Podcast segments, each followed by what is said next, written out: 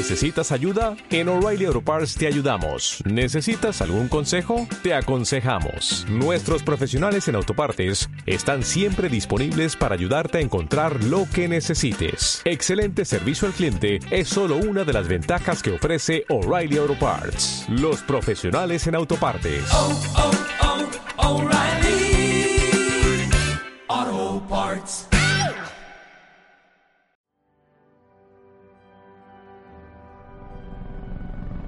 Ha llegado el momento.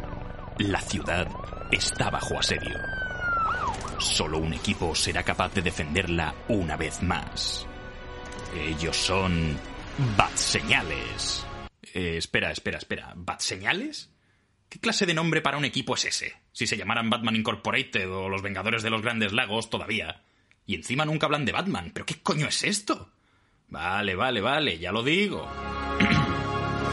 Bat Señales, el podcast favorito de Batman.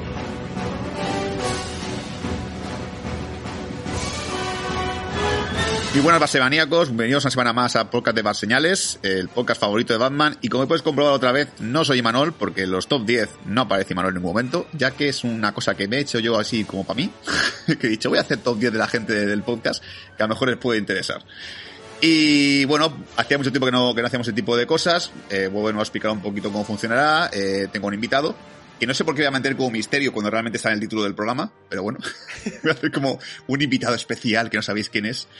Y, básicamente este invitado nos va a hacer su top 10 de películas de toda su vida. Un top 10 que obviamente pues es el, momento de ahora el que considera que es tu top 10 y que dentro a lo mejor de otros años puede cambiar y que quién sabe. Y no voy a quemar misterio ya, por favor. Eh, Dani, ¿qué tal? ¿Cómo estamos? ¿Qué tal? Muy buenas noches a todos. Buenas noches, Sol. Gracias por invitarme a este programa. Sí, si fuese, mío. Está, está bien, el, el, agua está bien, te gusta la silla. ¿Estás Estoy cómodo? muy cómodo. Los helechos no, no me los imaginaba así, la verdad. Perfecto, perfecto. Me gusta que te, que te, que te mola la decoración que he puesto para esta entrevista. Y, y, bueno, básicamente va a ser eso un poquito eso. Haremos también una especie como de preguntas de calentamiento al principio para conocer un poquito más a Dani, su, su, a, su vena cinéfila de dónde surge, etcétera. Y luego al final, después del top 10, haremos también unas preguntitas así como muy concretas. Y bueno, a repetir otra vez, no haremos top de series, que eso ya más adelante cuando pase como pasa esta semana, que realmente hemos hecho este podcast porque no había otra cosa de la que comentar. Y los top 10 son como nuestros pequeños salvavidas en caso de que no haya un, nada en cartelera o en VOD pues volveremos más adelante pues con el podcast de Juanca que falta todavía, luego el mío también, que falta mi top 10, que será el último, y ya os lo he dicho, más adelante a lo mejor un top de series, que sea, sea también pues interesante, porque creo que ahí sí que va a haber muchas cosas en común entre nosotros. Yo creo que sí, yo creo que sí. sí, sí, sí. Así que nada más, venga, pues eh, que empiece la música.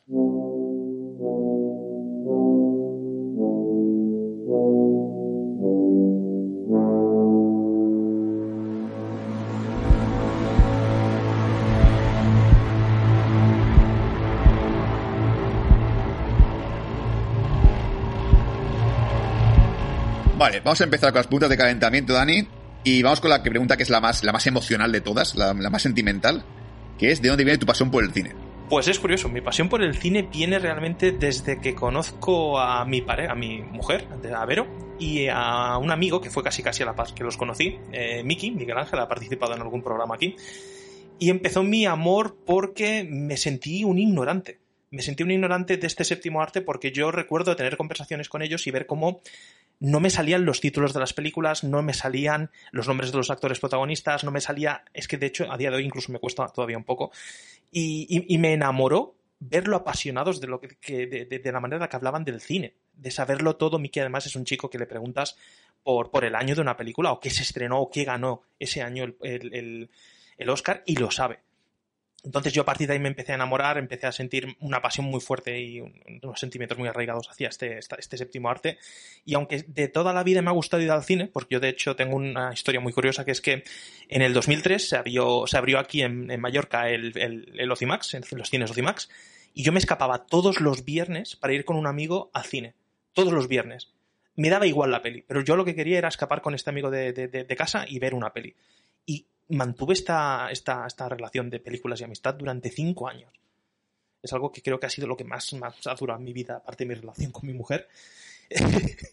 Y, la verdad es que lo recuerdo con mucho cariño, porque es que nos daba igual la peli. Íbamos al cine por ir, es que nos daba igual. De hecho, algunas repetimos porque no había estrenos siempre, pero recuerdo que, que, tenía este sentimiento de, de, ir al cine, qué divertido, qué entretenido. Era como, como quien va a la discoteca o como quien va a pasárselo bien. Pues para mí, eh, pasármelo bien era ir al cine. Y todo empezó así. De hecho, mantengo la tradición de ir los domingos. Todos los domingos, cuando puedo, voy al cine a ver lo que sea con, con los amigos actuales que tengo. Y, y la verdad es que es una tradición que me gustaría mantener. Supongo porque es cinefilo por, ser social. Sí, realmente sí. Me tengo que adaptar. Hay, hay, fumadores sociales, pues yo soy cinefilo social, exacto. Mejor, mejor. Cuando sea con algo cultural, mucho mejor todavía. Sí, sí, sí. Sí, sí, sí. Me gusta eso que has comentado del tema del cine cada semana, porque yo soy como. Yo, a ver, es una persona que a lo mejor sale de marcha y tal, un poco por presión social. Sí que lo soy. Pero si puedes elegir entre salir de marcha o ir al cine, seguro 100% que iría al cine siempre. Hombre, es, es, lo que toca con la edad que tenemos, ¿no? Pero sí que es verdad sí. que cuando éramos jóvenes, que lo típico, lo, lo, lo, lógico era decir, oye, ¿qué prefieres, salir de marcha o quedar a ver pelis en casa de un amigo? Yo era el que decía, casa, peli en casa de un amigo. Yo tenía mentalidad de viejo con 15 años. Sí. Y, y, sí, reconozco que me sigue gustando, pero sí, si me das a elegir entre una buena película o salir de marcha, yo desde los 15 te digo una buena película. Sí, sí. Yo te digo que más de una vez he dicho, uff, me he quedado en casa viendo una película, no voy a estar aquí. ¿Qué hago aquí? Excepto si es Marvel o ya o, o, o Ant-Man o algo así, por favor, no, no, no volvería a repetir esa experiencia. Sí, ahí prefiero estar borracho en una discoteca, te lo aseguro. Vale, perfecto. Y ya te voy a preguntar tu género favorito, o al menos el que más sueles tocar. Pues por suerte, por desgracia y por eh, estar participando en un podcast como el que participo, pues uh, favorito, favorito, más que favorito es el que más toco, que es ciencia ficción y acción. Uh -huh. Es el género que más toco pero soy muy fan, me encantan el de futuros apocalípticos, distópicos, utópicos, estas cosas me encantan. Si uh -huh. metes además un poco de fantasía y tal, es mi rollo, es mi mierda. Vale, has visto mi quiniela de tu top 10 y no tengo ninguna que sea así. No, es curioso porque es el. Eh, es decir, una cosa es que sea mi género favorito y otra cosa es que sean mi, mis películas favoritas. Vale, vale. Soy muy raro para estas cosas. Vale, y te voy a preguntar el que menos, el que, el que más dices, eh, qué pereza. Mira, por pereza todo lo que sea romance. Lo que sea romance a mí me, me, me, da pereza. Es que me pone nervioso. ¿Sabes esta sensación cuando veías una película con tus padres y había besos, había escenas subiditas de tono y tal, y tenías esa incomodidad? Yo la mantengo con la edad que tengo.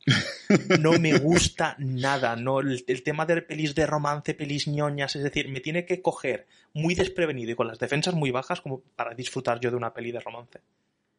Buah, el típico momento que estás con tus padres ahí, lo miran y tú te ves, te ves como un señorito de 80 años. Uf, qué vergüenza. entendemos, entendemos lo que está pasando, pero no nos miremos a los ojos. No generemos Exacto. incomodidad. Buah, antes la pasado a veces. O lo típico que sí me pasaba que veías una película que a lo mejor tenía 10 segundos de sexo y justamente entraba tu padre por la puerta, tu madre, como, joder, tío, parece que estoy viendo porno, coño. Me ha pasado, me ha pasado. Vale, perfecto. Y bueno, a ver, esta pregunta ya creo que, bueno, como todo tiempo va cambiando las cosas y tal, casi que es un poco absurda, pero te iba a preguntar por tu VOD favorita. ¿Qué es lo que más dar ahora mismo? ¿Netflix, Disney Plus, Amazon? Vale, es que es una pregunta muy jodida porque es lo que tú dices. Cambia por tiempo, cambia, cambia sí, por sí. temporadas. Es decir, depende. Yo recuerdo que al principio era Netflix, después Disney Plus se puso las pilas con Star y todo el mundo veía Disney. Yo te voy a decir que a día de hoy lo que más disfruto de consumir es HBO. HBO porque tiene clásicos que me encanta, tiene Smallville, tiene Friends, tiene The Office, que para mí ya es un clásico, tiene Supernatural, que son las viejas y confiables, confiables, series que si estás aburrido las puedes ver. Así que a día de hoy, incluso por novedades, también que estoy bastante metido ahora con The, The White Lotus, Euphoria y tal, pues yo diría que a día de hoy es HBO, ahora mismo. Sí, es de mi equipo. A mí, a mí me gusta mucho HBO Max. vale.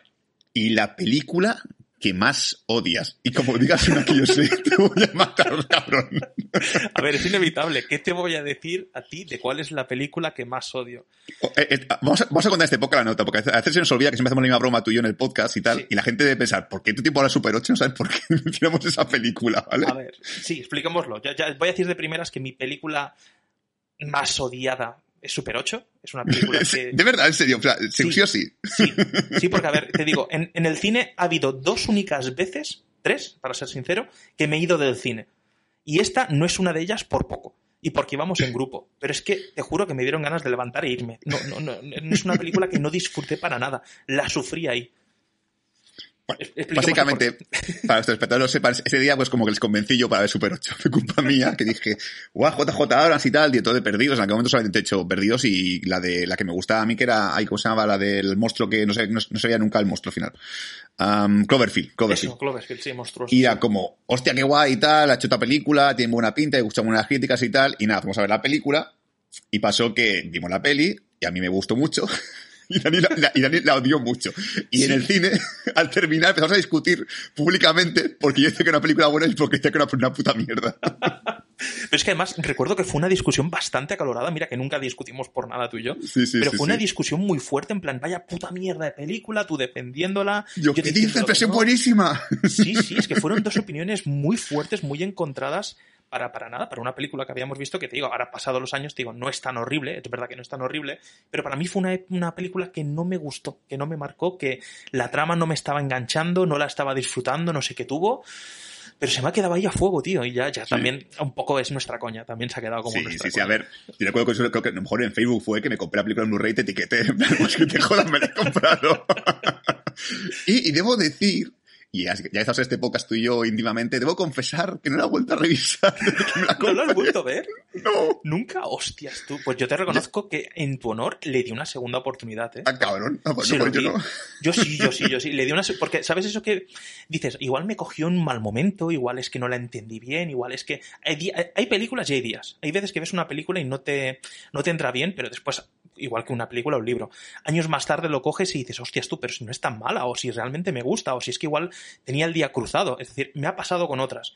Pero esta lo siento, pero no, no. Se queda como una de mis películas más odiadas de la historia. Buah, es que encima un día, un día revisaré y a lo mejor no me gusta y no te lo pienso decir nunca. Hostias, sería buenísimo que me pillaras un día y me dijeras, mira, Dani, que nunca me ha gustado tampoco Super 8, que la volví a ver y no me gustó. La he revisado y la he vendido, he vendido el Blu-ray, qué asco, por Dios. Porque además te decía, tipo, es que es, es como los Goonies. Yo, pero da igual, es lo bueno que es como los Goonies, es lo mejor que tiene. Y yo te, yo te intentaba rebatir y decía, sí, es como los Goonies, pero sin pasar nada. Es que fue una peli muy sosa, en serio. Yo te invito, ahora ya que hemos hecho ya este podcast para ver mi top y tal, que la revisiones un día y que un día me comentes, oye, Dani, no sé, sí, sí. me sigue gustando. Me Algún día, te, algún día te haré. Y no sé si te lo diré o no. Me lo callaré. vale. Y vamos con el tema de actores y actrices, ya que hemos hablado mucho siempre el podcast, hacemos un poquito de, ah, esta actriz me gusta, no sé qué. Te voy a preguntar cuál es tu actor y actriz favorito. Vale. Actriz lo tengo más fácil porque es algo que veo menos. Y voy a decirte Kate Blanchett. Me gusta Kate Blanchett. mucho Kate Blanchett como actriz. Creo que tiene un registro bastante amplio. Todo lo que he visto de ella me ha gustado. Creo que, que tiene mucho carisma, tiene una actitud, tiene una, una presencia en pantalla muy potente. Y, y no deja de ser una persona que es muy atractiva sin llegar a ser una preciosidad, así como podría ser el Zapataki o Scarlett Johansson. Es una actriz que yo creo que triunfa por tener muy buenas habilidades y no basarse solo en su físico. Y eso yo es lo que valoro más en, en una actriz, es decir, que, que- que me motive, que me cautive, pero sin llegar a ser, pues eso, un sex symbol realmente. Vale. ¿Y actor? Y actor va a sonar raro porque es por, por un tema de, de infancia y de que me he tragado un montón de películas suyas y cuando quiero ver una peli, cualquier peli suya la volvería a ver. Que es ah, Jackie Chan. Ah, hostia, pensaba que, pensaba que ibas a decir Jim Carrey, ¿eh? No, no, no, no, no. Mira, realmente te- dudaba mucho. Es que esta pregunta también es un poco caporona, ¿eh? Lo de cuál es tu actor y actriz favorito, porque realmente adoro un montonazo de actores. Me encanta Will Smith, me encanta Tom Cruise, me encanta Jim Carrey, me encanta. De hecho, el con el que estaba compitiendo en el podio era entre Jackie Chan y Tom Hanks, porque también Tom Ah, Hanks, todo lo que ha hecho Tom Hanks, lo adoro y me encanta también. Está, está muy ahí la cosa. Es de. Es que digo, es que yo creo que hay que tener, para ser un buen actor, buena actriz, tienes que tener carisma, una amplia variedad de registro, una capacidad de improvisación muy buena, mucha creatividad, eh, lo que he dicho antes, también un cierto nivel de atractivo. Y yo sé que Jackie Chan no los cumple todos los requisitos, pero es un actor que me encanta, que es que cualquier peli que veo, además, el tema de comedia, la comedia que él hace, a mí me encanta, me parece además una persona bellísima, así como Will Smith, y, y hace que me guste más su, su filmografía. No sé si eso es bueno o malo, pero influye, influye mucho. Mira, yo te digo más, yo creo que cuando hagamos el top 10 de Juanga, creo que vas a coincidir. no tengo la teoría de que va a ser el mismo, pero bueno. y estoy usando, mi, estoy usando mi quiniela y no he puesto ninguna de Jackie Chan. Hostias. ya no voy a cambiarla, o sea, ya, ya no, no voy a hacer trampas en plan de, bueno, buscar de Jackie Chan que te pueda gustar, no, ya está. Si, no he puesto ninguna, no he puesto ninguna. Ya te digo, he sido también un poco cabronazo porque he dicho, a ver, alguien que no se puedan esperar, porque realmente, te digo, estaría muy, muy la cosa entre Jackie Chan y Tom Hanks. Están ahí, ahí. Sería un poco más Jackie Chan porque tiene un poco más de películas que, que, que Tom Hanks y, no sé, está ahí la cosa. Vale. Y ahora vamos a- al odio. Actor y actriz que más odias, que dices, joder, otra vez este o que esta. no lo pueda ni ver.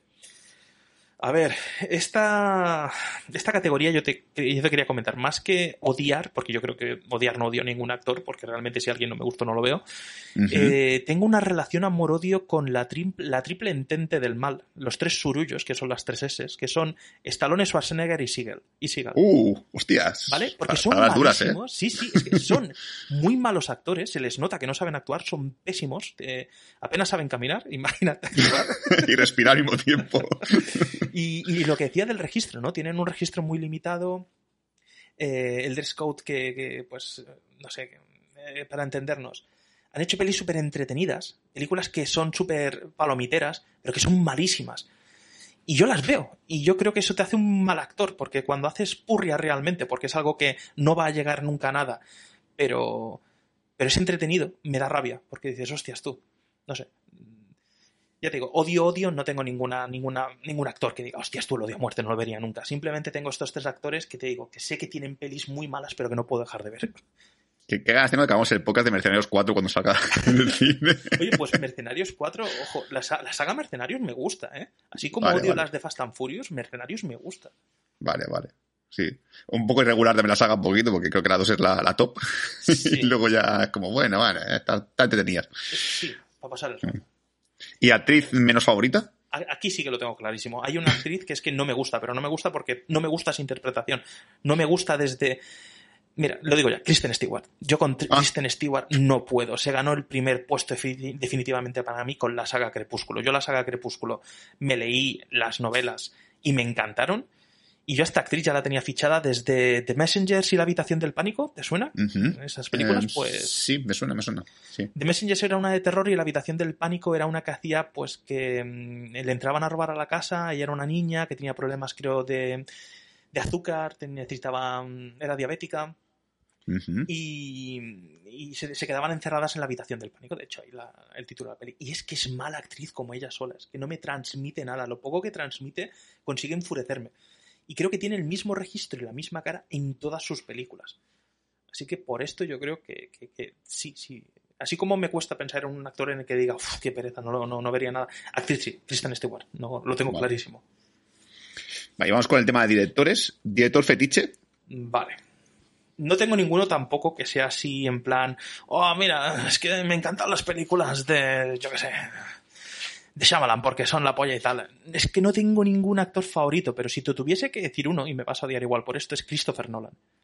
Ah, ¿Vale? vale. Me suena que tu mujer dijo el mismo. No estoy seguro, pero creo que ¿Ah, sí. sí? Creo que Sí, sí, me es suena posible. Sí, sí. Vale.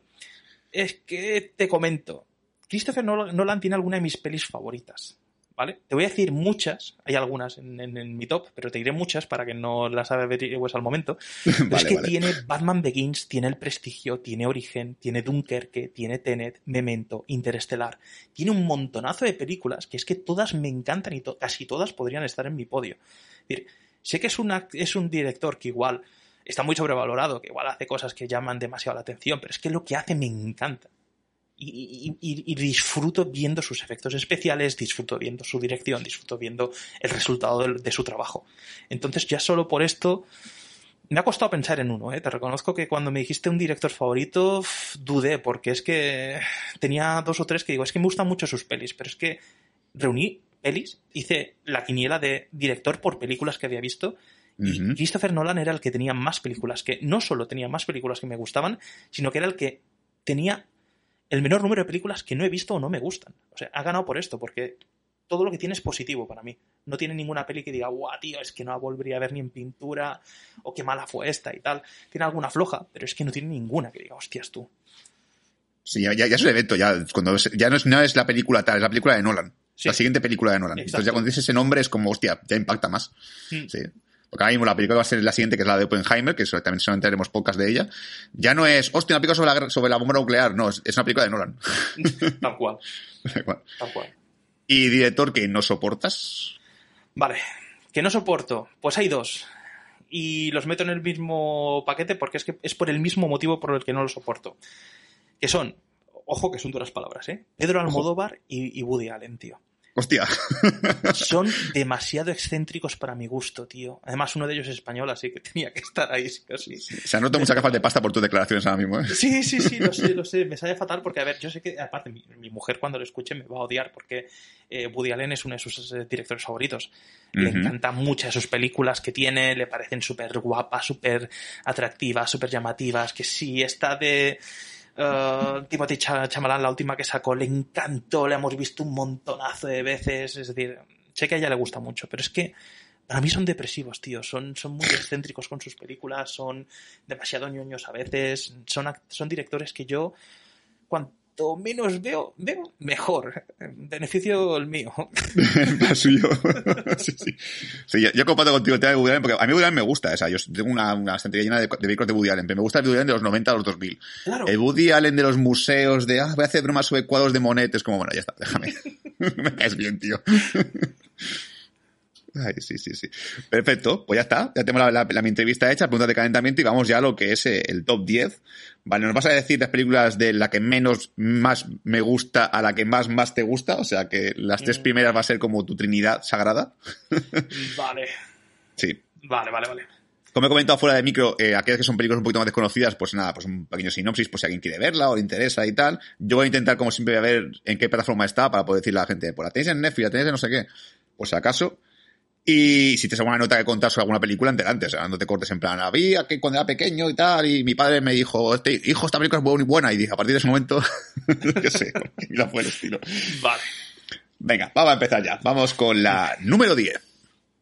Bien, pues en la número 10 tenemos una que yo creo que sí que te- la tendrás en tu lista porque la he visto 80 veces y no me estoy quedando corto. ¿eh? No es decir 80 en plan número random, es que seguramente ronde esa cantidad. Es Ujú. Kung Fusion. La tengo. Bien. la tengo, la tengo. Tocado, ¿eh? Bien. Tocado, tocado. Eh, Kung Fusion es una película súper absurda, es una película asiática sobre eh, pues lo que vendría a ser un barrio marginal que está siendo atacado por una banda de mafiosos y eh, acaba siendo algo súper comédico donde guerreros, luchadores se van enfrentando a este a esta organización criminal, la organización criminal se ve superada y entonces va a buscar al super maestro de las artes marciales maligno y acaba encontrando a su némesis, que es el bueno, que, que- que es la polla con cebolla porque compró en su juventud un cuaderno de 5 céntimos que le, le enseñó una técnica maestra brutal. Es Sí. muy triste cuando lo explicas, pero es que lo mejor de esta peli, y lo voy a decir así de claro, es verla eh, es verla en español. Sí. Porque le sí. ponen acentos, pero acentos en plan, hay uno que es catalán, hay uno que es vasco, hay uno que es gallego, hay uno que es andaluz. Y esos acentos, tío, le dan la vida a la película. Es, es una película súper tonta, pero súper tonta, que a mí me encanta, y yo disfruto. Yo recuerdo que esto salió cuando debía tener 17, 16 años, Ujú. y me pilló en una mala época que era bachiller, y recuerdo que pasé muy mal un, un- un trimestre porque veía esta peli todo el puto día. Estaba tan enganchado que me afectó a nivel académico y todo. Es que yo, me gusta saber por qué se decidió lo de los, acentos. ¿Quién decidió en el mundo de doblaje? Oye, vamos a hablar esta película, pero con un tío que habla catalán todo el rato. No, tiene sentido, y es que si te paras a pensar, si no lo hubieran hecho, ¿eh? Esto hubiese quedado una peli muy ñoña, una peli muy, muy, muy sosa, ¿no? Una peli muy, muy plana, porque el argumento realmente no es, no es la gran cosa, no es, no es algo que digas, hostias, tú va a triunfar esta película por el, por el nivel argumental o por la interpretación y tal. Es que incluso a veces parece de serie B, pero es que lo de los acentos le da el toque a la peli y hace que me guste más todavía. Sí, sí, sí. La tratando de buscar a ver dónde está, pero es que no me parece, no, no encuentro la película en, en, en Final Fantasy, no sé por qué. Hasta- hace nada, porque la vi hace poco, estaba en Netflix. Creo que ya la han quitado, pero hasta hará un añito o así estaba en Netflix. Vale, vale, es que no sé por qué. Pongo la palabra confusión, pero no sé si es que está aquí de enfrente en castellano y tal, o yo qué coño sé. Pero no va a aparecer el buscador de Final Affinity, pues yo qué sé. Pues, hay que saber. Eh, gente, buscadla. no se nos sabe mal, pero no hay manera de encontrarla.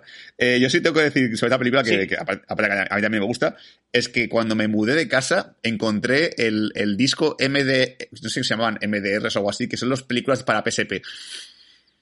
Porque me parece que, que PSP regalaba la película de Confusión, había como el típico pack y tal, que es como la- una cosa que ahora mismo queda súper, súper antigua, que es una película para verla en la PSP. O sea, te comprabas otra vez la peli por, te- por quinta vez, igual te la en Blu-ray, en DVD y en VHS, te la comprabas en MR de no sé qué, que mejor te valía 20 pavos, para poder verla en una PSP, que es como hoy en día con el móvil y con Netflix, como para qué.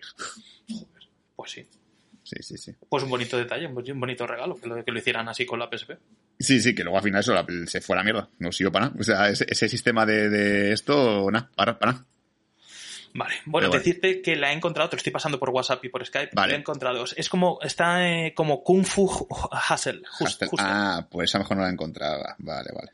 Pero bueno, aquí se tradujo como Confusión fijo, eh, 100%. Sí, sí, sí. a- a- He puesto, he puesto Confusar Hustle y la he encontrado ahora en esto. Sí, como dices tú, está en Netflix, correcto.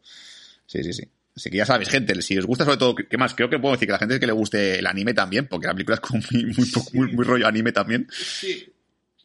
Por el tema de luchas, por el tema de peleas y tal, sí que es un poco rollo anime. Si, si te gusta el, el rollo asiático anime y tal, pues sí, te gustará bastante la peli. Perfecto. Pues vamos con el número 9. Vale, la número 9. es complicado de explicar porque es Doctor Sueño, pero para mí es Doctor Sueño si lo juntas junto a la primera, junto con El Resplandor.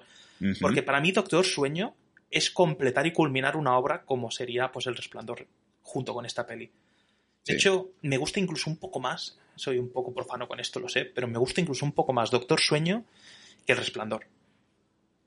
No sé por qué, pero me Estoy gusta, contigo, ¿eh? me gusta, me, me gusta el conjunto, es decir, yo lo veo como una única película. Creo que si te gusta El Resplandor, tienes que darle una oportunidad a esta película, tienes que ver Doctor Sueño.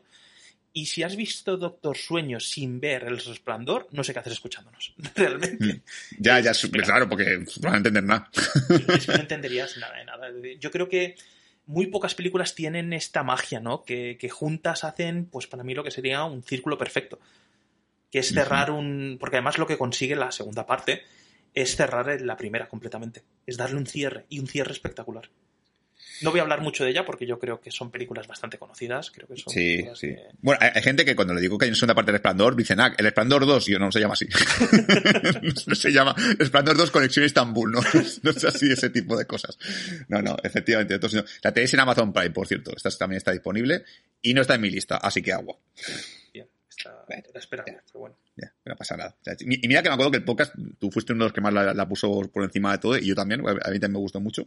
Y me acuerdo que dijiste, me encanta esa película, muy guay y tal. Es un poco que está por ahí perdido, pero que en general a todos nos gustó bastante la película. Mm. Vale, Pues sí. número 7. Ah, ocho. Ah, no, mira, 8, 8. Uy, Ocho, ocho. ¿qué digo? Que me salto, sí. me salto. Sí, vale, sí. esta. Esta sí es similar al rollo que he dicho antes, pero es que están mis favoritos. Acantilado rojo. Uy, la tengo. ¿En serio? sí, Hostia. sí, sí. Es que me sonaba mucho que una vez me, me has comentado y dije, creo que le gusta mucho el cantilado rojo, la voy a apuntar, así que la tengo.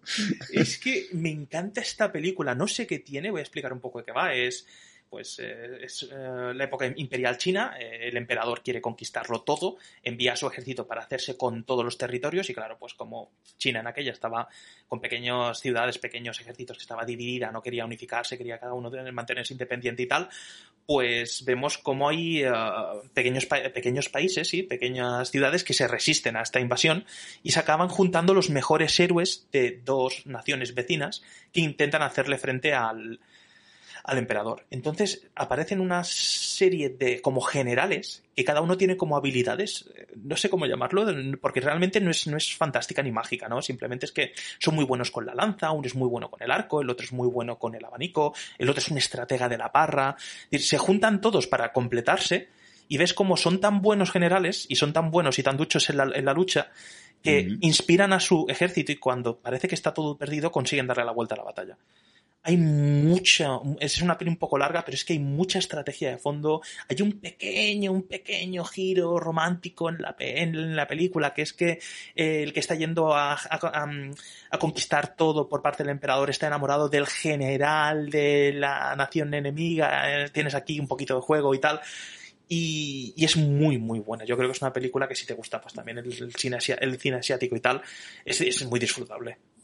Que además me suena que esa película, bueno, aparte que tuvo como el récord de extras en una película, Sí. a- en su momento ya no sé si se de- debatido ese, ese récord, me suena que había como una versión mucho más larga de la película, ¿puede ser? Es correcto, hay una versión todavía más larga, la peli ya es larga de per se, la peli no sé cuánto dura ahora mismo, sé que es... Dos horas y media según Film Affinity. Pues me suena mucho que hay una versión de casi cuatro horas o tres Sí, horas y pico. es, lo- es lo que también me suena a mí también, sí, que había una película como una versión súper larga de la película. Exacto. No la he visto nunca, ¿eh? reconozco que no la he visto nunca. Tengo el, tengo el, el Blu-ray, me lo regalaron en su día porque hablaba, di tanto por culo durante unos años con esta película que me la acabaron regalando. Así que sí. A lo mejor pues me suena. Y no está en ninguna, en ninguna VOD. No. Esta lo siento, pero no. Sí, eh, sí, 4 horas y 40 minutos me parece que es la versión Uh. larga. ¡Ostras! Pues nos hemos quedado Pero- cortos. Prefiero ver esto que volver de nuevo a ver la Liga de Justicia de Zack Snyder. Si tengo que elegir cuatro horas de mi vida, prefiero gastarlas en esta. Y mira que no la he visto acá lo rojo, ¿eh? Hostias, pues es, es recomendable, ¿eh? A ver, tienes sí, que sí. verla también con palillos, nunca mejor dicho. Es una película especialita, no, no gusta a todos.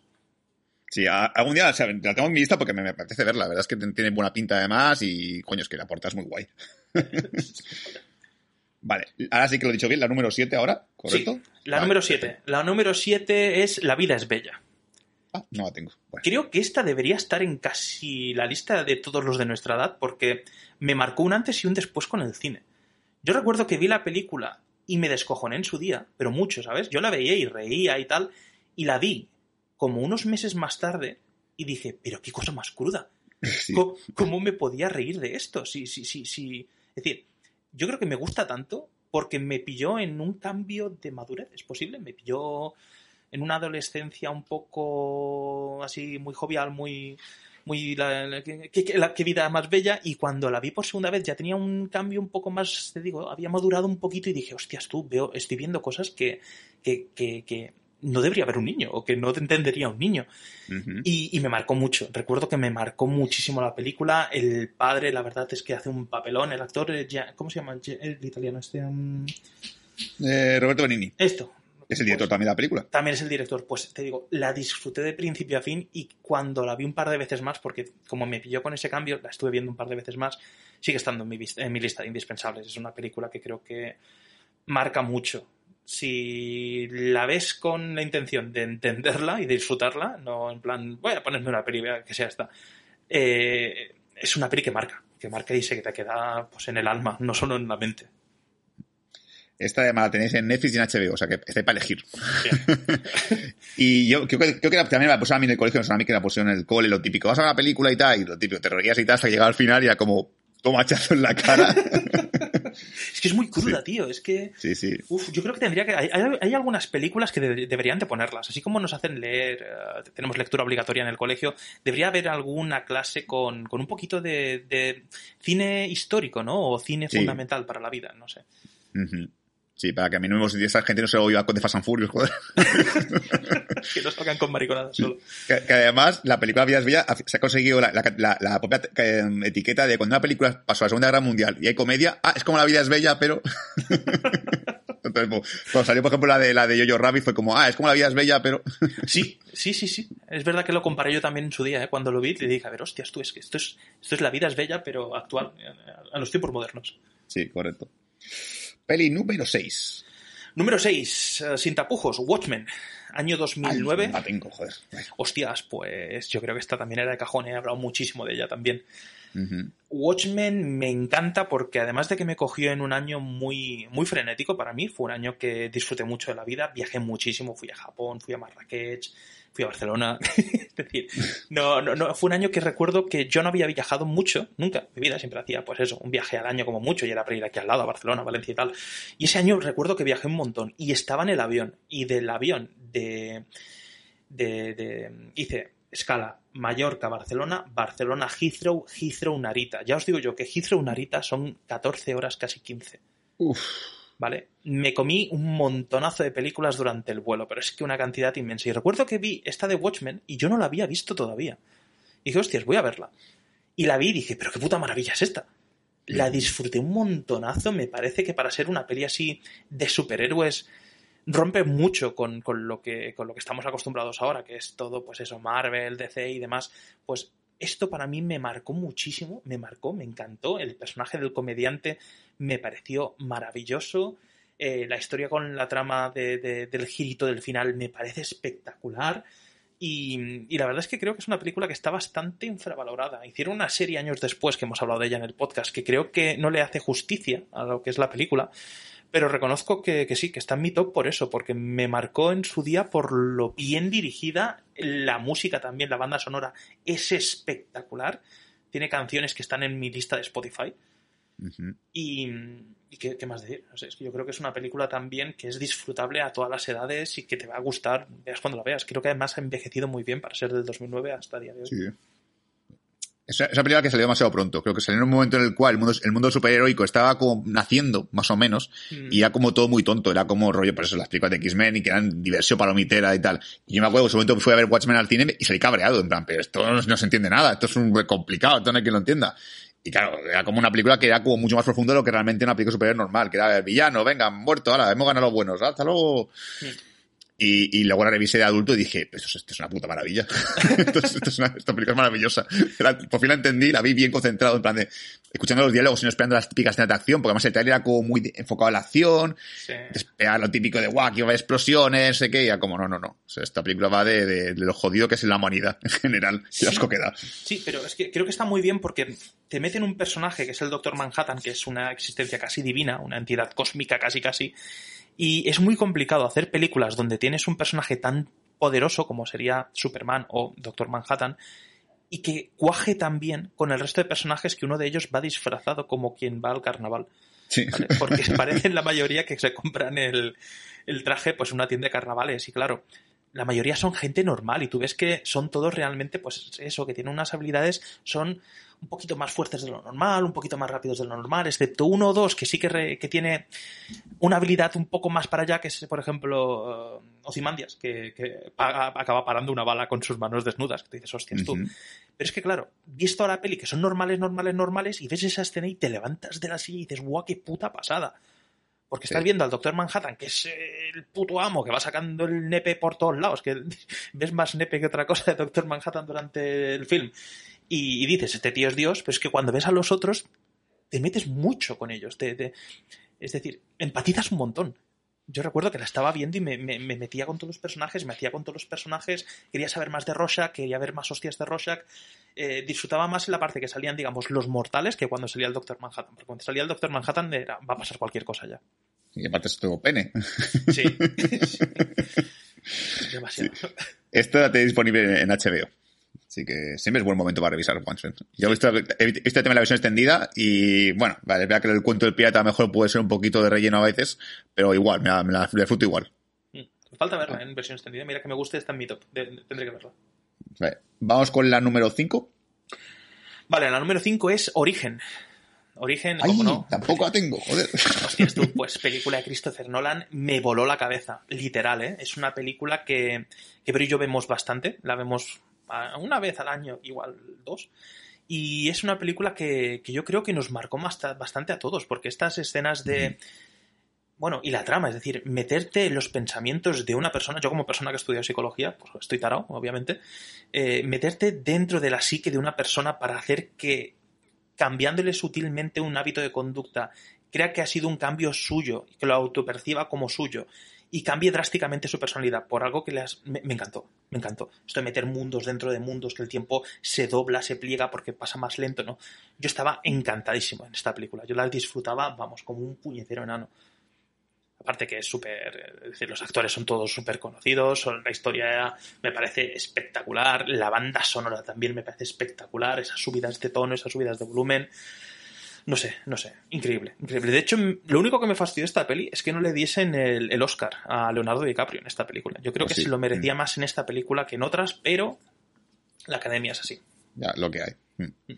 Y nuevamente la tenéis en HBO. Me gusta porque estaba viendo la, la hoja de Final Affinity y solo hay una crítica negativa de, de- de origen. Solo hay una crítica negativa. Resto son pues, 17 positivas, 4 neutras. La única crítica negativa es de Carlos Bollero. Hostia, ¿y qué dice? Tengo curiosidad, ¿qué, qué dice para criticarla? una de las películas más estúpidas que he visto en mucho tiempo. es que de verdad, este señor es lo más puto troll que he visto en mi vida. Yo creo que sí, hombre. Yo creo que ahí hay un poco de polla viejismo y perdón por el término, pero creo que no Sí, sí, entendió este señor la película. Mí que no, ¿eh? La única, encima la única crítica negativa. O sea, es lo que pasa en el mundo que no le gusta origen es él. Ay, Dios mío, este señor. Ay, bueno, vamos con el número 4. Número 4, pues mira, tendría, tenía que haber una de dibujitos. Esta es la única de dibujitos que he metido en mi historia. Yo creo que pues, es posible que la tengas porque me la regalasteis No, vosotros. No tengo ninguna de dibujos. Ah, pues mira, pues me la regalasteis vosotros además por un cumpleaños y es eh, La Princesa Mononoke. Ah, mira, no he puesto ninguna de Ghibli, eh, soy tonto, coño. Pues sí, sí. Eh, Mira que me encanta Ghibli, ¿eh? esto es una guerra que tengo perdida con la mayoría del mundo. Yo estudio Ghibli, me encanta. Tengo todas las películas de estudio Ghibli, no sé por qué, pero las tengo todas. Eh, creo que la mayoría están en Netflix, de hecho. Correcto. Esta, esta, esta, esta además la tienes en Netflix también, la pensamos que. Pues la mayoría. mi- Mira, que curiosamente la que menos me gusta es la que todo el mundo me dice: Ay, me encanta Estudio Ghibli, mi vecino Totoro me encanta. Digo, pues esa es la, a mí la que menos. A mí también, a mí, me gusta la pauta todo. Todo el mundo me dice, ah, es que es muy bonita, no va de nada. La película no va de nada. No, no, yo creo que es una película así, que está bien, que, que es del rollo Ghibli y tal, pero para mí la que tiene una historia más profunda, la que tiene unos valores, creo, eh, más marcados, para mí es esta, La Princesa Mononoke. También es verdad que fue mi primera película vista de anime, de animación, comprada en el Digital Plus, cuando se compraban en el Digital Plus las películas, que esto ya os estoy diciendo que la mayoría no sabréis qué es eso porque no, no habéis nacido, pero en su día, cuando existía aquí Digital Plus en España, las películas las tenías que comprar. No, no o ibas al videoclub o las comprabas a través del Digital Plus.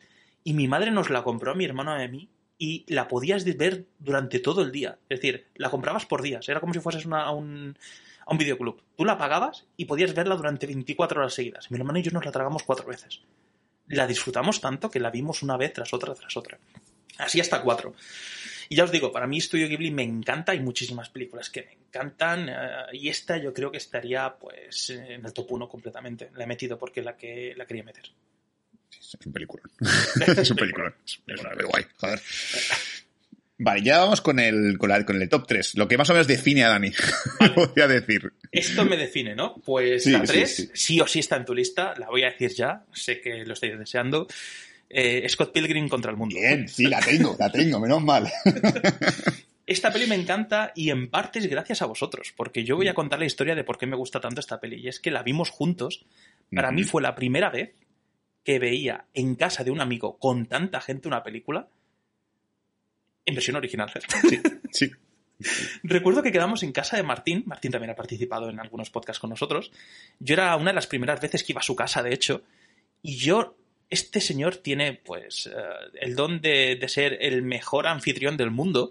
Y nos sacaba de todo. Cada vez que íbamos, pues, te sacaba comida, te sacaba bebida, había nachos por todos lados, había bebidas por todos lados.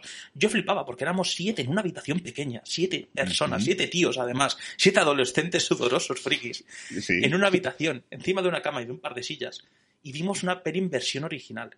Yo esta peli la vi tantas veces que me sabía los diálogos de memoria. Correcto. Yo so- soñaba con esta película. De hecho, les di por culo a este grupito, le di por culo durante muchos meses. Cuando decían de ver una peli, decían de ver algo, yo decía Scott Pilgrim contra el mundo. Sí, sí, sí. Para Mr. Pilgrim, I am the first evil ex-boyfriend. No sé, me pilló también en la época esta tonta, eh, muy adolescente. Yo creo que es una película muy dirigida a, nuestro, a, los de nuestra generación. Es decir, la clavaron. La clavaron Sí, porque era una sí. peli que era para nosotros sí o sí. Así que, no sé, creo que esta era- estaba fijo, fijo en, en tu lista y en la de la mayoría de, de los que me conocen. Es que además la película llegó a España muy tarde, o sea, ya estaba filtrada en internet en HD, antes de llegar a España, España llegó como un año y después me acuerdo. Sí. Y, y vi el trailer y dije, uff, por Dios, la veo en inglés en inglés. Es que además le pusieron a, a a Scott, la, la voz de Ash Ketchum de, de Pokémon, y a, y a su amigo, a Bro- la de Brock, de Pokémon también, era como, uff, no, esto es muy raro. Hostias. Oye, ¿tú puedes creer que en español solo la he visto una vez en mi vida? Y esta peli también la debo haber visto 30 o 40 veces. Y en español una única vez. Igual que yo, sí, sí, dije nunca más. Nunca más, nunca más. Es que está muy bien, es que está muy bien. Michael Cera, yo. Mira que Michael Cera lo conocía ya de otras pelis, pero aquí estaba estupendo. Es que aquí estaba estupendo. No sé, el reparto me encantó, me lo pasé muy bien. El tema de, de- de los ex-boyfriends, los evil exes, pues me flipó. Estas luchas tan, tan, tan, tan arcade, ¿no? Porque parecía muy arcade las luchas que hacían, con movimientos muy espectaculares. Eh, no sé, no sé. Me encanta, me encanta. Es una película que de hecho cada vez que hablo de ella quiero verla. Es que ahora mismo estamos hablando de ella y digo, Igual. igual, igual la veo mañana. Es que seguramente la veo mañana. Es que me, me, me baja el videojuego para jugarlo. O sea, está en el. Plus y he dicho, me lo voy a jugar porque siempre estaba en mi pendiente de jugar, un día jugar al videojuego. Venga, lo voy a probar a ver qué tal es. Así que no es mi, mi rollo porque es tipo Street Fighter, Street Fighter no, Street of Rage, el plan de calle principal y golpeando enemigos. Pero venga, vamos a probar a ver qué tal. Es que la película me gusta mucho. Sí, sí, sí, sí, sí. Pues sí, pues. Y más, cada vez que alguien le digo a la película de Telescopic que la vea y me dice, no, a mí no me gustó, digo, la he visto doblada, ¿no? es que siempre digo lo mismo, es que siempre es igual. Sí, la vi doblada en, la tele y yo no, no, no he visto la película. No, póntela en inglés. es verdad. Tal cual. Estoy de acuerdo contigo, eh, 100%. Sí. Esta la tenéis en, en Starz, que es esta, esta especie como de, de segunda, como una especie como de, de- de rama que hay en, en- en Amazon Prime, que tienes que pagar un poco aparte para poder ver Starz. Y también en Lionsgate Plus, que yo no sé si eso existía, y parece que existe Lionsgate Plus. O sea, saber qué será. Es una lástima, ¿eh? Porque hasta hace nada estaba en, en Netflix y en Amazon. También. Lo han Joder.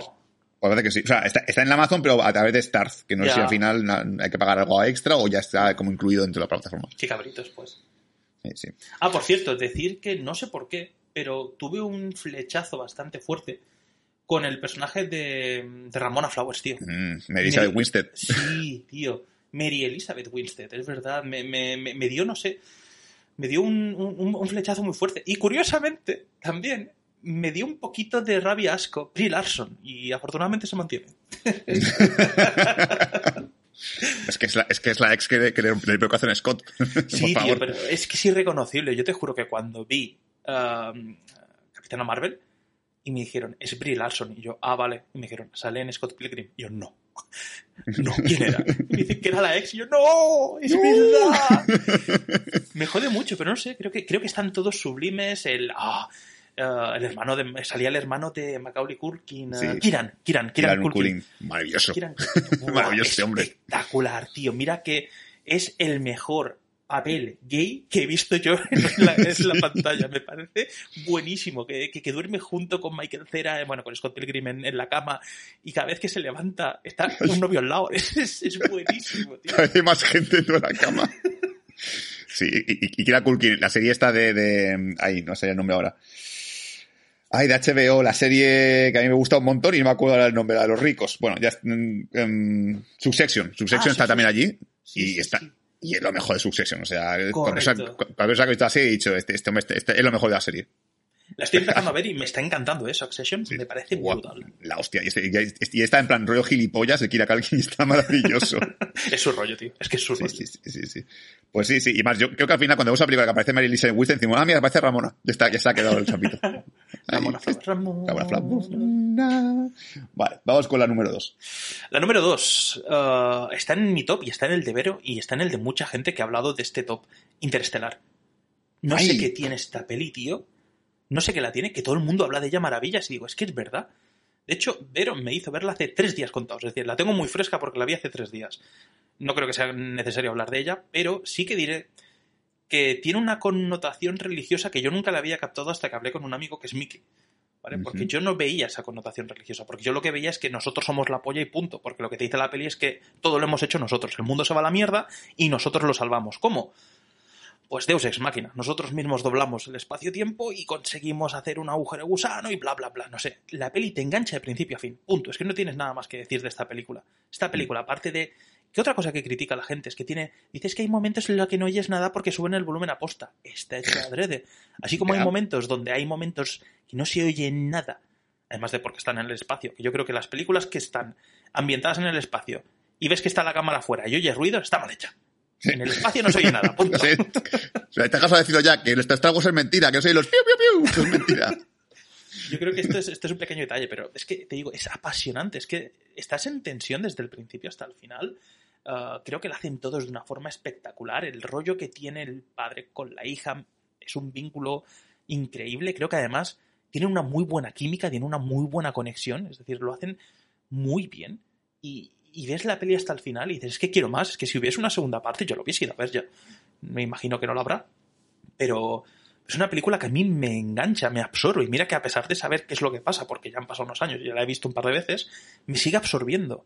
Es, es- es increíble porque me meto tanto en la peli que aunque sepa qué es lo que va a pasar, quiero seguir viendo, quiero seguir viendo y hasta que no pone fin y no acaba, no paro, tío. Sí. Cada vez que ves a Matt Damon dices, "Mi hijo de puta, Matt Damon, cabrón. Eso también, ¿eh? es un cabrón. Eso también no me fío de ti. El Matt Damon, que nadie se lo espera hasta que sale, pues nació aquí también. Sí, esta en HBO y, y miradla. Sí, sí, yo también estoy contigo. A mí me gusta mucho. Incluso al final, este tan polémico el tema del amor y tal, a mí cada vez me, me- me convence más. Digo, pues, pues sí, ¿por qué no? Sí, sí, es que a ver, no. Yo creo que la idea que te mantienen es que el amor lo hacen como cuantificable y todo, ¿no? Porque dicen que el amor que siente el padre por la hija es cuantificable, el amor que acaba sintiendo el padre por la otra científica también. No sé. El amor tiene una, una, importancia bastante, sí, bastante destacable, creo yo, en la película. Y vamos con la número uno, tu peli. La peli de Dani. ¿Cuál Vale. es? Mi mierda, mi peli, la que desde que la he visto dos- en el año 2012 eh, se ha convertido sí o sí en mi peli favorita. Cloud Atlas, el Atlas de las nubes. Hostia, pues nunca la he visto, ¿eh? ¿No la has visto? No, no, no. Pues te la- Te la sí. recomiendo, ¿eh? Y muy fuertemente. Yo te digo, tiene, tiene una muy mala nota en Film Affinity, lo reconozco. Eh, es un poco durilla de ver, y ahora os diré por qué, porque me, quiero hacer una pequeña sinopsis de ella. Pero es que es espectacular. Insisto, no solo la banda sonora, sino que. Os cuento que va. Son varias historias que desarrollan en diversas líneas temporales que, a pesar de ser independientes entre ellas, se van desarrollando a lo largo de cinco siglos de historia. Es decir, creo que era mira, 1700, aquí voy un poco perdido, no sé si era 1700 o 1600.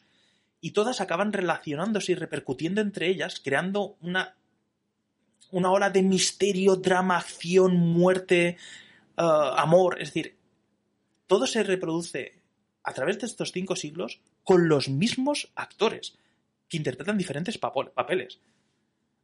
¿A qué voy? Tom Hanks, Halle Berry, uh, Hugo Weaving, Jim Sturges y alguno más que ahora no me sale, hacen estos cinco o seis personajes toda la peli.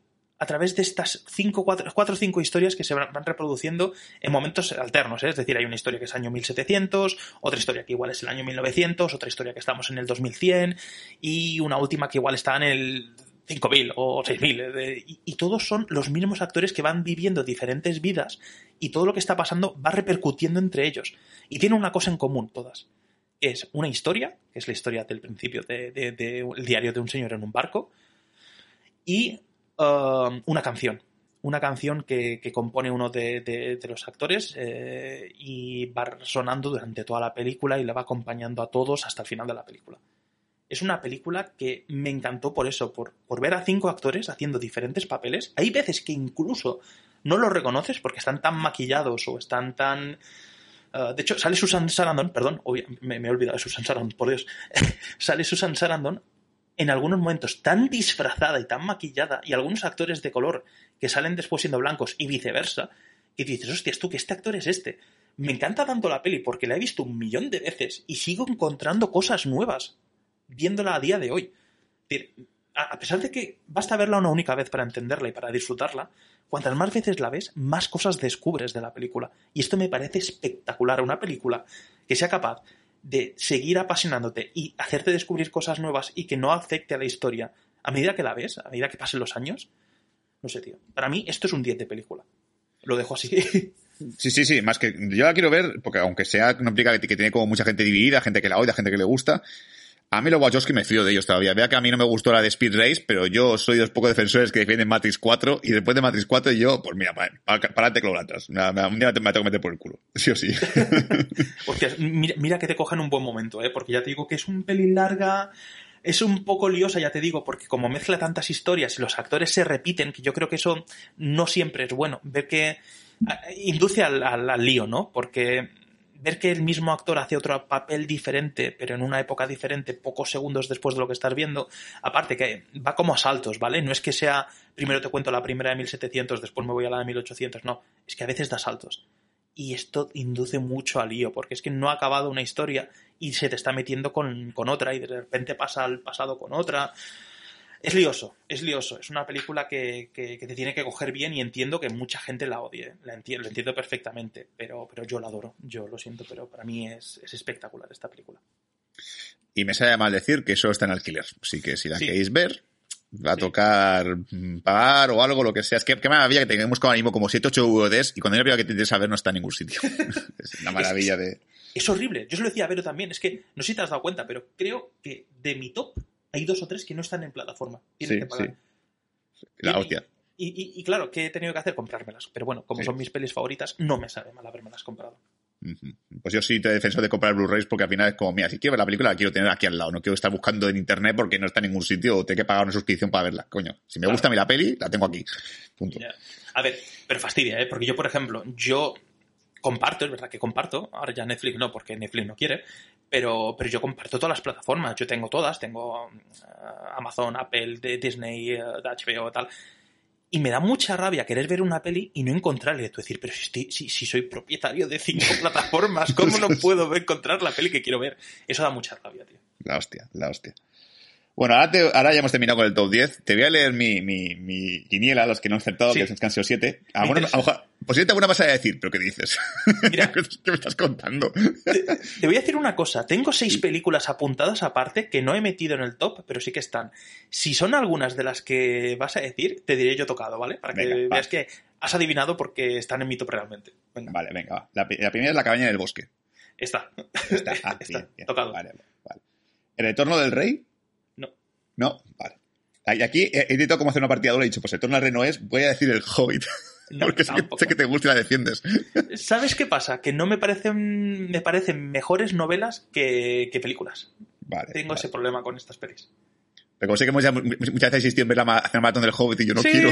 sí, no sé, lo siento, pero es que me parecen buenas pelis para ver, pero me parecen mejores novelas. Vale, vale. ¿Deadpool? Tampoco. Ah, no, no está. No, no, no. Vale. Y ha habido un poquito de infancia tipo Jurassic Park. Tampoco. No está. Vale. ¿El Caballero Oscuro? No está. Vale. ¿Infinity War? Sí que está. Esta sí vale, que está. vale, vale. Que Infinity War es así como la- que se ha repetido en muchos top de, de mucha gente y he dicho, bueno, pues ya Mm. está. No la quise poner porque ya, como he escuchado los top de los compañeros, dije, no voy a meter muchas pelis que han estado en todos lados, ¿sabes? Es como muy básico.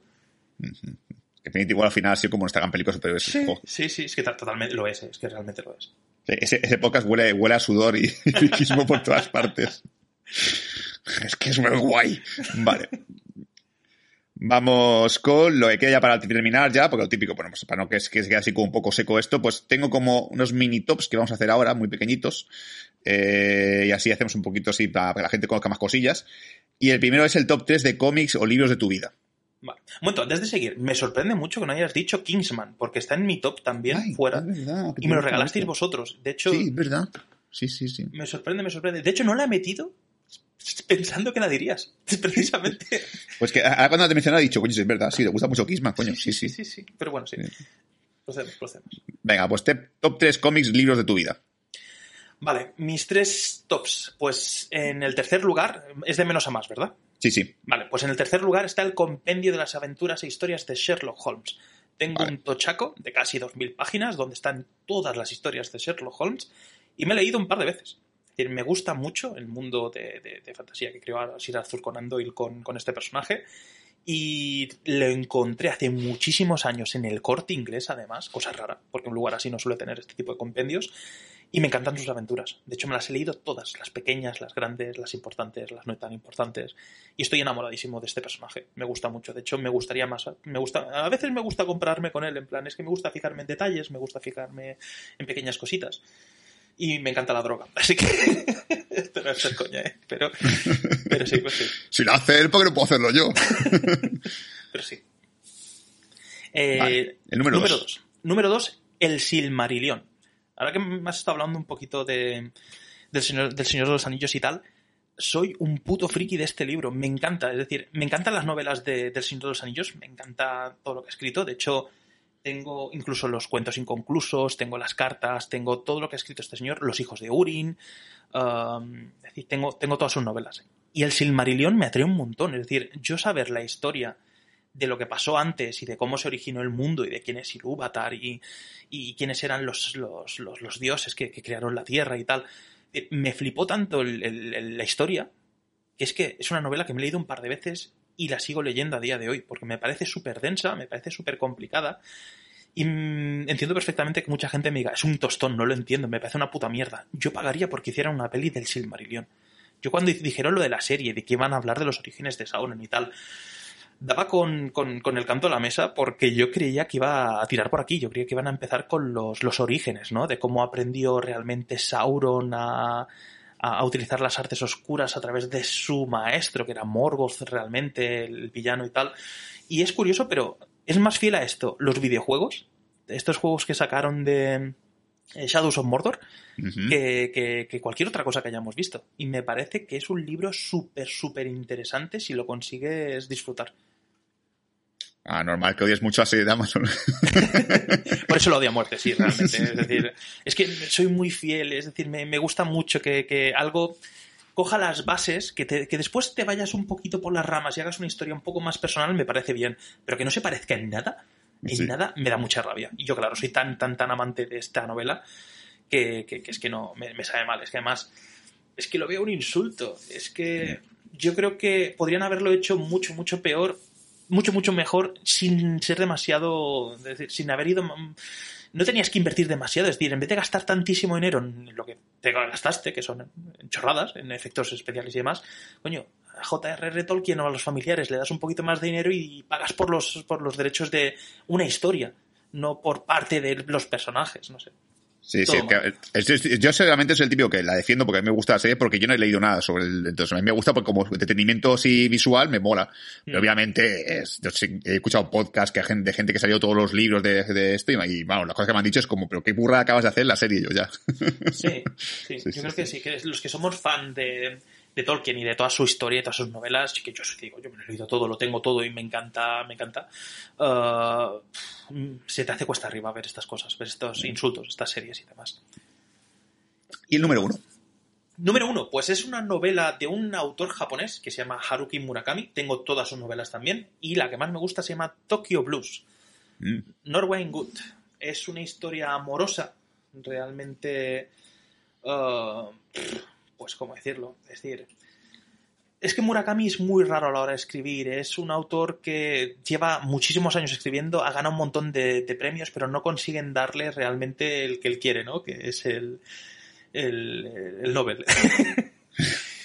pero, pero bueno, esta novela, recuerdo que me la regalaron hace muchos, muchos años. Es una historia de amor entre dos adolescentes japoneses y me marcó mucho porque yo soy muy fan de lo que es la cultura japonesa, eh, la gastronomía y todo, todo lo que sea japonesa y me gusta. De hecho, todo lo que hablo es normalmente los Batarangs y tal, sabéis que son series japonesas el 90%. Uh -huh. Yo soy muy, muy fan. Y esta novela recuerdo que me pilló pues cierta, con cierta morriña nostálgica, ¿no? Porque es una historia de temas de pérdida, de, de sexo, de un adolescente que está estudiando y que no sabe, además un adolescente japonés que pierde la virginidad muy tarde, las relaciones eh, sentimentales pues no las llevan, no las procesan bastante bien.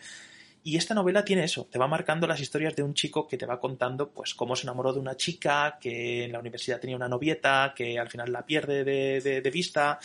No sé, es una novela que a mí me gustó, me gustó mucho. La tenéis en Amazon por, por 10 pavos. O sea que sí, si, sí. si, se os pica, yo, verdad es que por lo barato que está, merece la pena. Sí, sí, sí. Igual que Simarillion, Simarillion también vale 10 pavos en Amazon, de hecho. Pues, mira. Hostia. Pues sí, esto es una sorpresa, ¿eh? No me esperaba que eh, fuese... Versión de bolsillo. No sé si a lo mejor es que más cortita o lo que sea, pero la versión de bolsillo vale 10 pavos en Amazon. Vale. A ver, yo te digo, yo... Esta Tokyo Blues igual es mi favorita por ser Snopital, pero... Uh, Crónica del pájaro que da muerte. Creo que cómo se llamaba esta. Crónica del pájaro que da cuerda al mundo. Sí, perdón. Crónica del, del pájaro que da cuerda al mundo. After Dark. Y Hombres sin Mujeres también me gustaron mucho. Es que este tío tiene unas novelas muy interesantes y lo que me gusta de este autor es que hay autores que lees una cosa suya y ves la siguiente novela que lees dices, se parece un huevo. Es decir, así como parece que por ser escritor de un tipo de, de un tipo estilo de novelas se te tienen que parecer todas, este no, este escribe un libro de fantasía amorosa, pero es que de repente te está metiendo una historia distópica del futuro, de un agente neutrógeno que nos va a matar a todos, o te habla de un gato que se va a repartir drogas, y, claro, no tienen nada que ver. Me gusta este autor porque te escribe diferentes situaciones, diferentes cosas en diferentes novelas. No ves el estilo, no, no lo captas enseguida. Muy sí, sí, sí, sí, Bueno, a ver, es así por eso porque además es algo como un poco común. Al final has dicho cosas, a ver, Marion y Sherlock Holmes sí que es que más conocido, pero este, por ejemplo, que es como mucho más, a lo mejor más de nicho, pues mira, sí. pues a, si a alguien le interesa, que, que le dé caña. Sí. Vale, ya vamos con el último top 3, ya, ya acabamos con este podcast y ya puedo descansar, cenar o lo que sea. pues no he cenado todavía, ¿eh? Yo, tampoco he cenado. vamos con el, con el top 3 de videojuegos. Vale, top 3 de videojuegos. Me ha costado mucho hacerlo, pero lo he conseguido, ¿vale? Eh, el tercer videojuego es el videojuego que más horas le eché en la Play 2 y es Final Fantasy X. Uh -huh. Está en mi lista porque, a ver, un Final Fantasy tenía que estar. Los he jugado prácticamente a todos, excepto estos dos últimos que me han pillado mayor. Creo que ya me han pillado un poco mayor. Sí, el 15 y, y que... no sé cuál era el otro. Sí, y un online, hubo un online también. Que Sí. dije, uff, qué pereza. Pero, pero la saga Final Fantasy, Square Enix, yo el 7, el 8, el 9, el 10, el X2 igual no, pero el 11, el 12, todos estos los jugué y me gustaron mucho, pero es que cuando me puse a ponderar, me puse a valorar cuál había disfrutado más, aunque sé que mucha gente te va a decir el 7, no sé por qué, pero te dice el 7, yo antes pongo al 10 y el 8 que al 7. El 10 Ojo, me mira. encantó. Uh -huh. ¿Eh? ¿Tú, ¿Tú cuál pondrías primero? A ver, es que yo, a ver, yo soy el tipo que jugó solamente al 7 y tampoco me pareció la hostia. Es que yo que Final Fantasy no, es que yo tengo combate por turnos como muy rayado de que no me gusta. Entonces me paso muy mal combate por turnos porque me pone muy nervioso. Así que no pondría prácticamente ninguno. O sea, de, de, jugué al 7, jugué al 8 también y ya no he vuelto a jugar ninguno más. Al 13 jugué, pero el 13 me acabaré porque tuvo un combate como de dos horas y perdí y dije, no, ya se acabó. Está por culo, tío. Uf, el 13 era muy hijo de puta, ¿eh? El 13 Sí, sí, sí. era... Uf, creo que fue de los últimos que, que disfruté. No jugué, disfruté. Uh -huh. Porque a partir del 13 se puso la cosa un poco dura. Pero es que yo el Final 10 me encantó la historia que había de fondo. Esto de viajar al futuro, que tu padre sea al final. Bueno, creo que después de tantos años puedo explicarlo, pero que sea al final el villano tu padre. Que si invocaciones, que si eones, que si magia, que si. El, juego ese, que no sé cómo se llamaba. Uh, ¿Qué juego? Ah, el, juego el, de... el, el, Blitzball. El Blitzball, sí. Ese. El Blitzball también me pareció una. Es decir, es que. No sé, todo, todo fue espectacular para mí, aparte que como. Eran, es verdad que eran batallas por turnos. Pero es que cada personaje tenía cosas diferentes y a mí eso me encantaba. Uno era un mago, otro era un espadachín, otro tenía habilidades con, con tecnología, otro se invocaba eones, eh, el otro era Auron, el puto Auron, por Dios, qué personaje más bueno. Es el, el tipo chulo más chulo de, de, de, la historia de los videojuegos. Uh -huh. pues me marcó también, es, una, es un juego que me marcó la infancia. De hecho, diré más, es posiblemente el juego que más me ha ayudado con el inglés. Yo recuerdo que este juego en su día solo estaba en inglés, no podías jugarlo otra cosa que no fuese inglés, uh -huh. y estaba en inglés subtitulado. Y como lo jugué como unas 400 horas o así, y había un montón de textos, había un montón de diálogos, yo recuerdo que en inglés nunca iba mal, pero tampoco iba sobrado. Y el año que lo jugué, me fue mucho mejor en clase en inglés. Es decir, madres y padres que nos escuchéis, los videojuegos no son malos para, para aprender idiomas. Es decir, ¿eh? Para que veáis. El a lo mejor sí, pero esto no. Los porros igual sí, pero, pero esto no. Reconozco que este videojuego me ayudó mucho, eh, con, no solo con eso, sino a socializar, porque fue, fue un juego que me ayudó a hacer amigos, porque yo recuerdo que era muy solitario a la hora de jugar a videojuegos. Y, y, este juego, ¿no? Este juego me abrió un mundo porque yo dije, hostias, habláis del Final Fantasy. Y creé amistades, me metí con la hobby consola, compartíamos guías, compartíamos trucos. Y no sé, este fue el primer juego así tipo Final que me marcó realmente. Por eso está en la lista antes que el 8 o el, o el, o el 9, por ejemplo. Yo creo que algún día harán, harán remake, estoy seguro de ello. De están tardando, eh, están tardando. De hecho, sí, ya sí. con el X2 hicieron, intentaron algo, pero es que no, no, no, no, no tiene nada que ver. No, Dios, no. Vale, número 2. Eh, número 2, pues te voy a meter la saga Souls y en especial el Elden Ring. Vale. ¿Vale? Amante, soy amante de la saga Souls. Yo soy de estos que les encanta que les puten, porque la saga Souls, si te gusta el Souls, eres un puto sociópata. Aquí ya te lo digo de, te lo digo de primeras, porque es un juego en el que no paran de matarte, es un juego que no paras de sufrir. Matar a un boss a veces te tiras, lo que tú has dicho, horas para matar a un puñetero boss, o te tiras mucho tiempo para conseguir vencerlo. Tienes que aprender la dinámica, tienes que aprender los movimientos, tienes que aprender a utilizar según qué ataques en según qué momentos. Y es un juego complicado de cojones y diré más, que nadie entiende. Tú le dices a alguien que te explique o que te diga si ha entendido la, la trama, lo que es el lore del, del, del, Souls, y si te dice que te lo entiende, te miente. en la puta cara, además. No hay nadie que entienda la puta es... trama que tiene la historia. es como intentar entender Assassin's Creed ya, es como, sí, sí, cabrón. No tengo puta idea, tío. Que sí, sí. Yo la trama del ánimo la entiendo. Me acaba de entender una puta mía. No sé ni de qué vaya el personaje. Tal cual, tío. Es que esta gente que dice, yo lo entiendo, yo lo comprendo, yo sé quién es eh, el, el, el protagonista principal. No, no es imposible entenderlo. Pero son juegos que son muy disfrutables, porque así como cuando te están matando todo el rato, sientes esta frustración que crece en ti, cuando después de esas dos horas de juego consigues vencer al villano o al malo, te da una puta alegría, te da un puto subidón, que es que yo lo equipararía incluso a alguna de las sensaciones más fuertes que pueda tener una persona, y no las voy a decir aquí. Y no son drogas, porque no tomo drogas, pero sí. Ese éxtasis, la palabra que busco igual es esta, ese éxtasis que te da cuando por fin te pasas algo que te está haciendo sufrir de esa manera, que, que te duelen los dedos, que tienes llagas en los dedos de, de- moverte y de saltar y de hacer combos y demás. Ah, no sé, no me lo ha dado ningún otro juego. Esta sensación de euforia cuando por fin consigues hacer algo que te ha costado la vida y tal. No sé, es el, el, el- el Elden Ring es el único que lo ha conseguido, la saga Souls en, en general.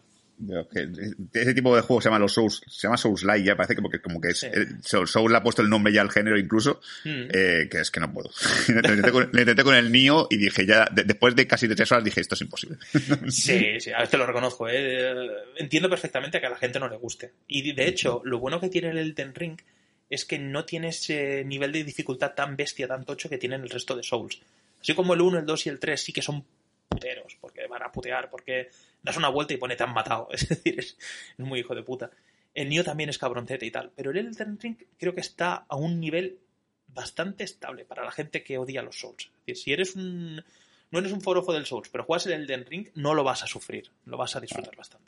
A- Algún día me atreveré, pero no quiero estar tres meses jugando. Tengo que ver cómo lo hago. Eso también, ¿eh? eso también son muchas, muchas horas. De hecho, ahora con el último lo vais a descubrir, pero todos los juegos que están en mi- top de videojuegos son juegos que tienen mínimo, atención, 300 horas de juego. ¿eh? Uf, Mínimo. madre mía. De hecho, el primero, que es el Final Fantasy, es el, el- el que tiene menos horas, que fueron 300 horas de juego, y el resto superan las 400. no, no digo mucho más. Ah, bien aquí la pregunta, ¿cuál es el número uno? El número uno, Skyrim. Skyrim. Skyrim, vale, vale, vale. Sí, otro Fue- más. Fue mi primer mundo abierto que, que lo quemé. Lo quemé en el sentido de que hice todas las misiones secundarias, principales, DLCs. eh, tengo todos los platinos de todas las veces que, que lo han sacado, porque cada vez que sacaban un DLC o sacaban algo nuevo metían nuevos trofeos. Y fue un juego que, lo puedo decir sin vergüenza, lo tengo con 400 horas en Steam y con 600 horas en PlayStation. Porque sí, me lo compré en Steam.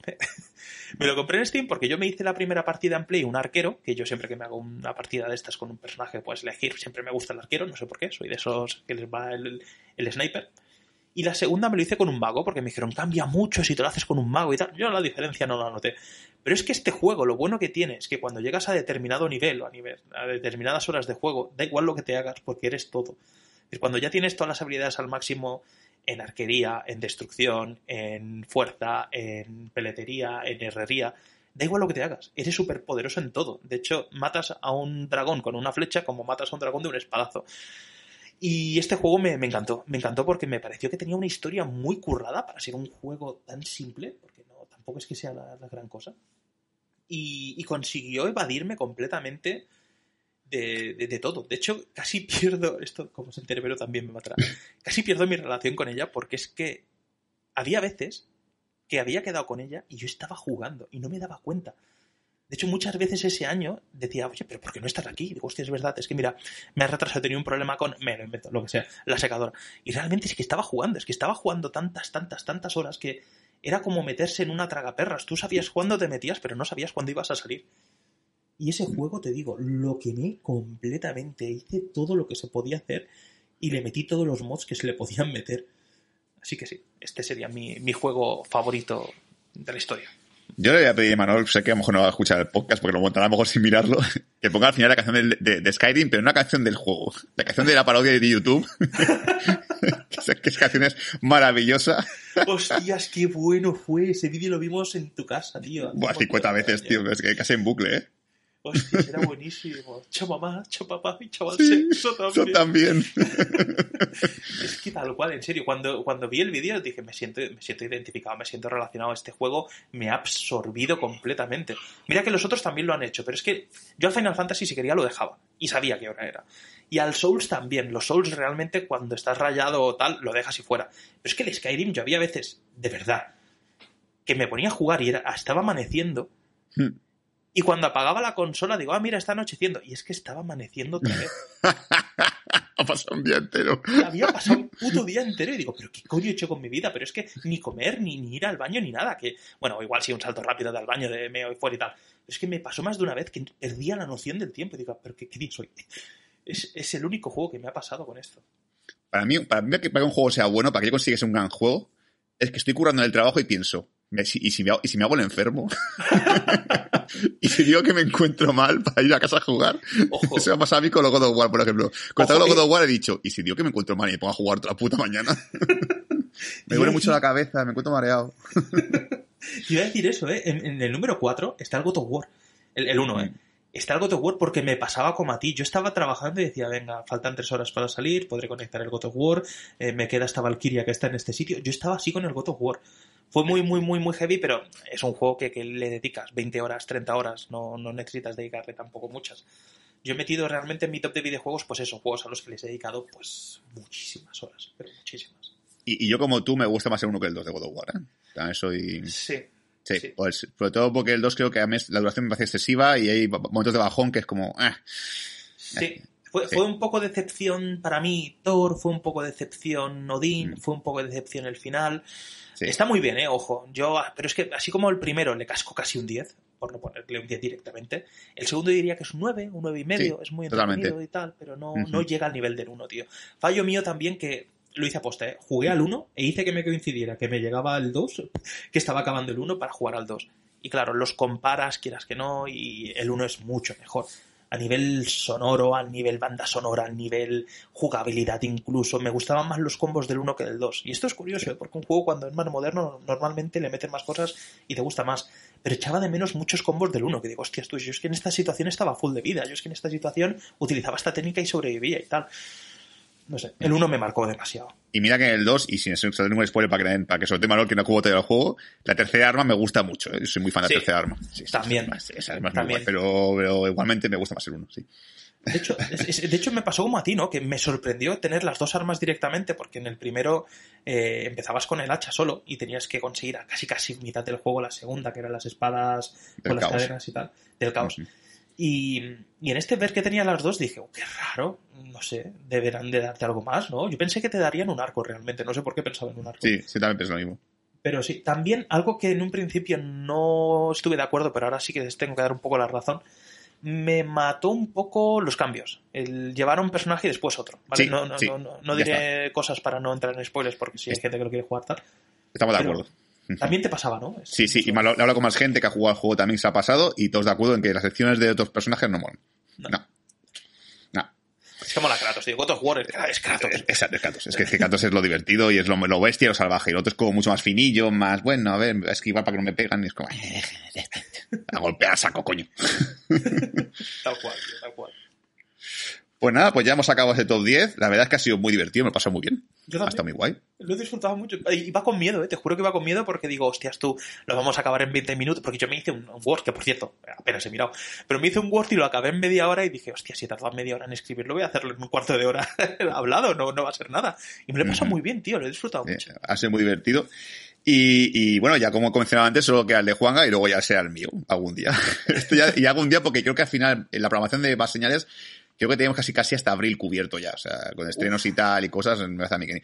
Y ya aprovechando ya que este podcast es el, el semanal, voy a decir que será la semana que viene, que curiosamente no vamos a estar ni Dani ni yo en el podcast, es verdad. no vamos a ninguno de los dos, que es el podcast de Creed 3. Eh, Dani porque estará de viaje y no podrá, y yo porque no he visto ninguna de Creed ni de, Rocky, que sé que algún día tengo que hacer, porque no es que les tenga manía, sino que, que algún día quiero ponerme con ellas en plan, me la voy a ver todas, pero es que no he visto ninguna, entonces no voy a ver Creed 3 porque no me voy a enterar. Entonces prefiero, prefiero que la hagan otras personas en lugar de yo. Sí, sí.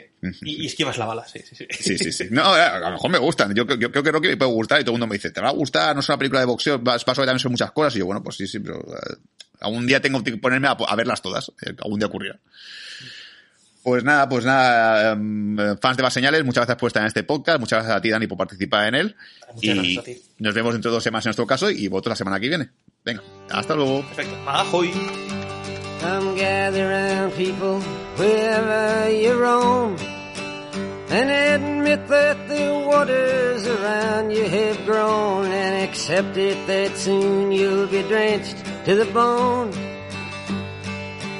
If your time to is worth saving, then you better start swimming or you'll sink like a stone. For the times they are a changing.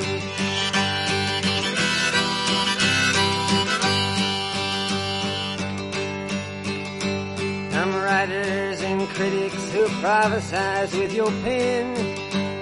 And keep your eyes wide, the chance won't come again. And don't speak too soon, for the wheel's still in spin. And there's no telling who that it's naming. Was the loser now will be later to win, for the times they are a changing.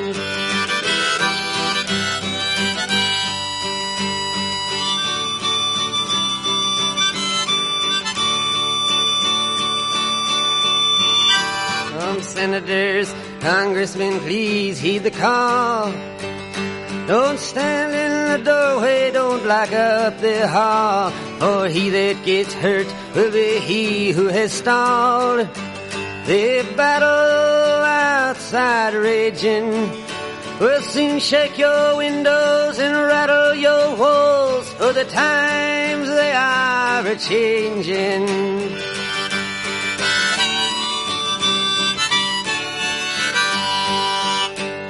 mothers and fathers throughout the land. And don't criticize what you can't understand. Your sons and your daughters are beyond your command.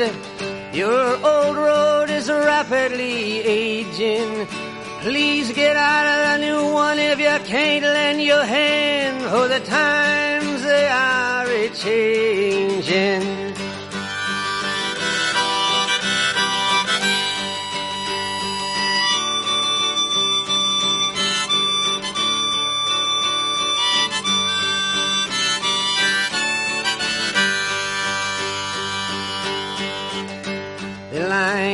Drawn, the curse it is cast. The slow one now will later be fast, as the present now will later be past.